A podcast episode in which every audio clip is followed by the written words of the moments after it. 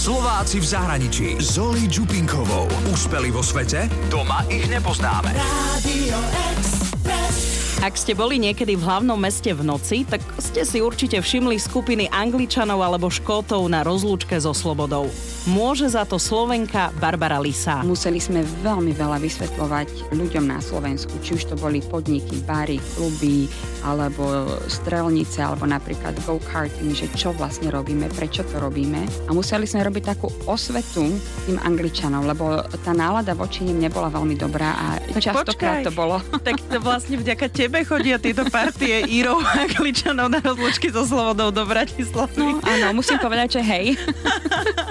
si ich naučila. Naučila som, musela som naučiť uh, Slovákov ich akceptovať. Barbara Lisa pochádza z Lábu. Mimo Slovenska žije už vyše 20 rokov. Študovala právo na Karlovej univerzite v Prahe, potom v Cambridge, v Belfaste a MBA má z Londýna. Počas výšky založila s mamou cestovku, ktorá organizovala rozlúčky so Slobodou. Podnikali spolu 4 roky a rozlúčky so Slobodou dostali z Bratislavy do Prahy, do Brna, do Bulharska a potom to prevzal brat. S Barbarou v tom čase robili rozhovor Guardians či Washington Post, pretože ich fascinovalo, že sa rozlúčky organizujú v Európe a že tak mladá žena založila takúto firmu.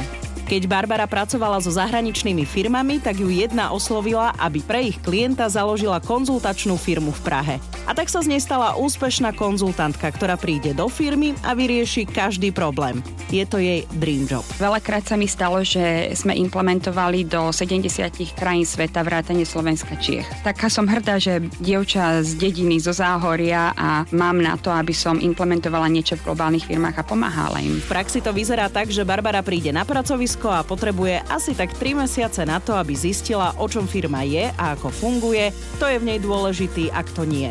Väčšinou chcú firmy ušetriť a zlepšiť svoje miesto na trhu. Napríklad teraz robím pre firmu, ktorá je Aerospace Defense and Military, čo je protizdušná obrana a vojsko.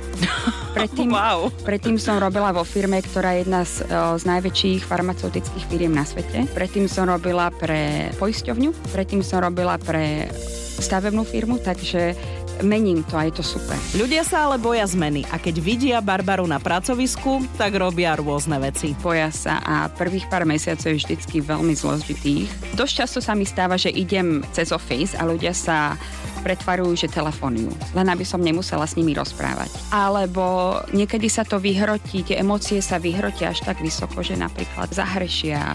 Trvá to vždy pár mesiacov, lebo ja viem, že ja si potrebujem vytvoriť s ľuďmi vzťah a potrebujem, aby videli, že ja som človek. Počase je to super, že rozumieme si, sme tým. Jasne, samozrejme sú tam niektorí ľudia, ktorí musia odísť, ale to už s tým nič ja nespravím. S Barbarou sme sa rozprávali aj o tom, čo je jej ďalší pracovný cieľ, keďže už teraz konzultuje pre globálne firmy. Britská vláda. Jaj, počkaj, tak uh, ja mám pre teba iný typ. Slovenská vláda. Slovenskej politike až tak nerozumie, veľmi ju nepozerám a tá britská, tak tá je, tá je pre mňa dosť odstrašujúcim príkladom. Úspeli vo svete? Doma ich nepoznáme. Slováci v zahraničí. Radio